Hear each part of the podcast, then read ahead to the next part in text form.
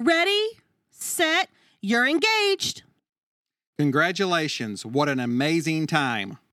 Now, what are you supposed to do? Take a listen to this episode as we break down the first steps that every engaged couple needs to take. You're listening to The Ring, The Bling, and All the Things podcast. I'm Kristina Stubblefield, one of your hosts, along with my two good friends, Michael Gaddy and Sharon Rumsey. We are here to get you from down on one knee, down the aisle, and into happily ever after. Our informative episodes deliver valuable tips, trends, ideas, and advice covering everything from you saying yes to the I do's and all that happens in between and after. Now, let's get started with this episode.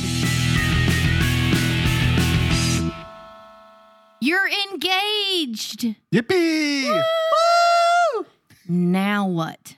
Well, besides breathing, you want to breathe, that's for sure. But Mike, Sharon, we have a hundred tips that we could give when you get engaged, but it's an exciting time. Let's start off by saying one thing. If you are thinking about using a wedding planner, that should be your number one phone call to help guide you through that process. Would you agree, Mike? I would definitely agree. And I know Sharon's going to agree with me, but in all honesty, That's why you said it first, so she wouldn't say it it. is. She stole my thunder. I did. and using a wedding planner, we could go on about how it's going to save you stress, time, energy, effort, all those things. If you're going to use a wedding planner or considering it, that should be your first phone call. If you do that, then you have that planner beside you to guide you through every other decision. So, absolutely, that should be your first call. So, who's going to start? They got engaged. Besides the wedding planner question, Okay, Sharon, what's next? Kristina, like you said, there I could give a million tips, but my number one tip is I have so many brides and grooms that come into me with a date. This is our wedding date. We want to get married on this date. Then I say, "What venue have you chosen?" And they don't have one. Oh, Mike, she's got a twofold tip. I know where Yeah, she's she going does. with So- this. That's okay. You really can't get, pardon the pun, married to a certain date unless you're going to be really flexible about your venue because chances are, well, the venue could be booked on that date. So if you really fall in love with a venue, you need to be a little flexible on your date to make sure that you're able to have the venue you want by choosing a date that they're available. And we're going to circle back around to this after we give these tips because there's a big reason why the date, the venue, those kind of things are super important. Agreed. Yes. Sharon, I know just the other day you had an incident happen for a date that's what, 16 months Yeah, I just met with the sweetest little family, and um, they're getting married in April of 2023. And um, she gave me five venues that she wanted to see. And the very next morning, I, like at nine o'clock, started making calls to schedule venue tours. She had a date that she wanted. And when I called the venues of the five, three of them were already booked for her spring 2023 date. And I mean, that I'm shocked hearing me. that a lot. That even really shocked am. me. Yeah. So once again, you know, I had to make a call to her and I had to say, we need, you know, we're going to have to flex on this date a little bit. okay, so my question, what was her what was her reaction to that? Was she surprised? She was very shocked. Cuz you were even surprised. I was. We thought we were way ahead of the game. And we Wow. were not. So here she's going thinking that she's going to have to really decide between five different places and uh, Right. you're down to two. Wow. So don't be married to a date Right. and find your venue. So that's kind of a two in one Right. tip. Well, my tip is that you should really think hard and long about who you want to invite. Because if you have 100 people, that could be one venue. Or if you have 200 people or 250 people, that could be another venue. So if you kind of estimate how many guests you want to invite, that's going to help you choose that venue also. That's a very good tip. Yeah, because some venues can't accommodate. Yeah, I mean, if you only have people. 50 people, you may look at venues that don't even, you know, you have to hold 150 Mm-hmm. people. But I mean, uh you just got to get your number down close. Have some kind of idea, is what you're saying. Exactly. Are you at 100 people or are you at 350 people? You've got to kind of Well, and that also is greatly going to affect your budget. Sure. Ooh, the beaver. Well, that's the next thing I was going to say. Yeah. But since we only had one, Yes, I know. I made it hard on y'all. And I'm going to go with a completely different tip.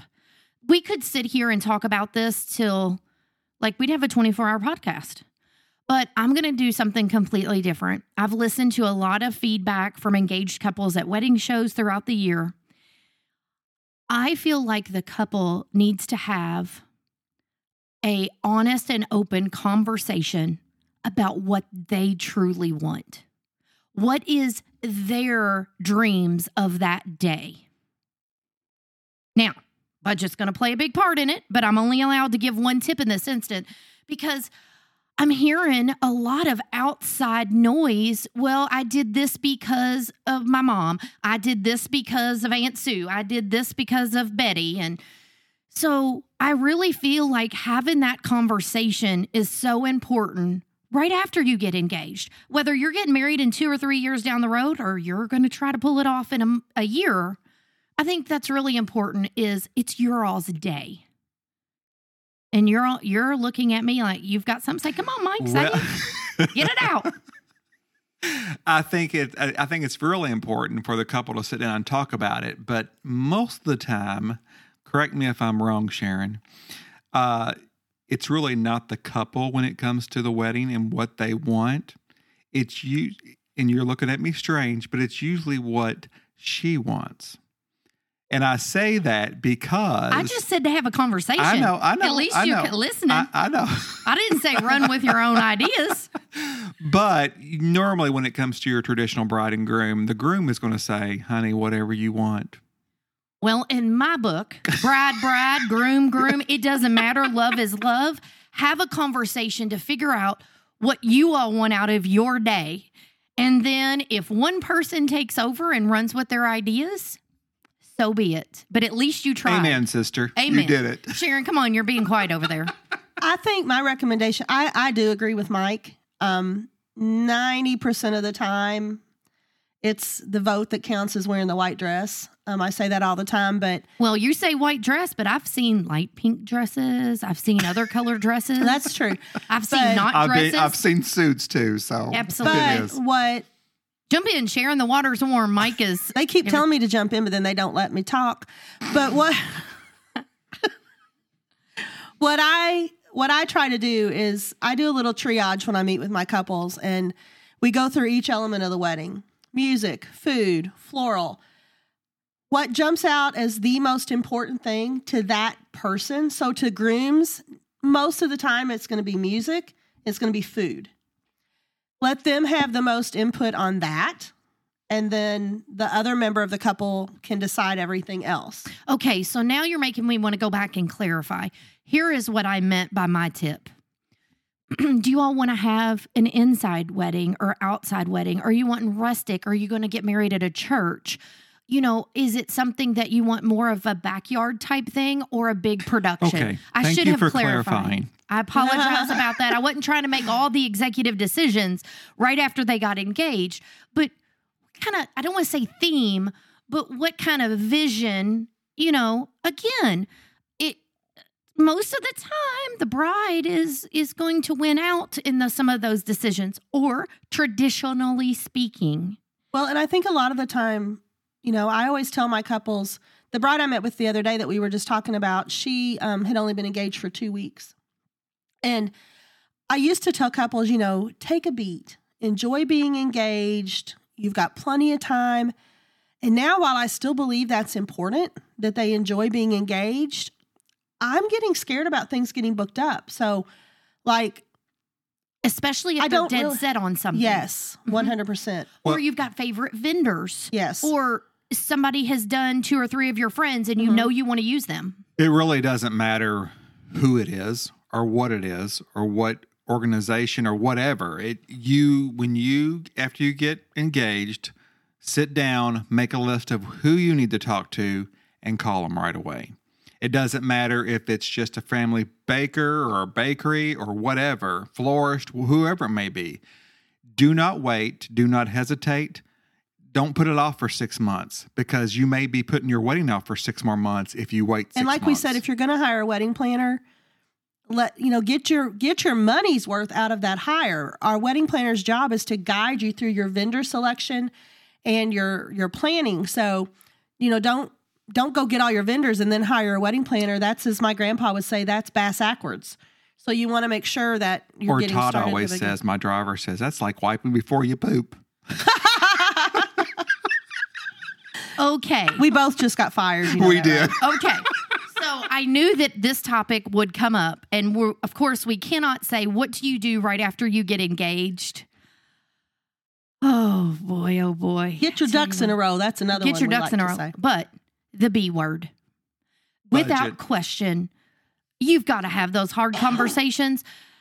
And it is so important to figure out who's paying for what. What is your budget? Do you have 10,000 to spend or 100,000 to spend or or more? Figure that out so you're not disappointed along the way because mm, like most things, pricing is going up. It's not going down. Go back you first of all you need to binge listen to a bunch of our episodes. I would definitely say the one about budgeting. The B word. The other one called. that we hear a lot from people is the F word and the A team. Mhm. But honestly, all of our previous episodes were done for a reason.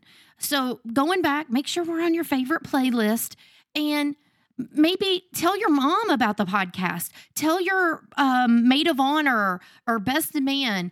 There is information inside each episode to help you in the process. So after you're engaged, make sure you add the ring, the bling, and all the things to your favorite playlist. In all honesty, you should be able to enjoy it. It's a fun time, Definitely. an exciting time. But the whole reason that we brought this topic up and wanted to, you know, as we're off to the start of a new year, you know, it is important to talk about the statistic. Um, it's been discussed a lot with wedding professionals, but it also affects engaged couples, their family, their friends. It does. It, it is going to affect everyone. Also, it's going to affect corporate events, not just weddings. But if you have not heard, they're talking about um, an estimated a 2.5 million weddings in 2022. And that is the most weddings the U.S. has seen since 1984. You said it before we were recording. I don't know what was going on in 1984. I don't know what happened in 1984, but I'm telling you, I I mean Mike has tons more experience than me, so he would be better to ask, but I I've never seen anything like this.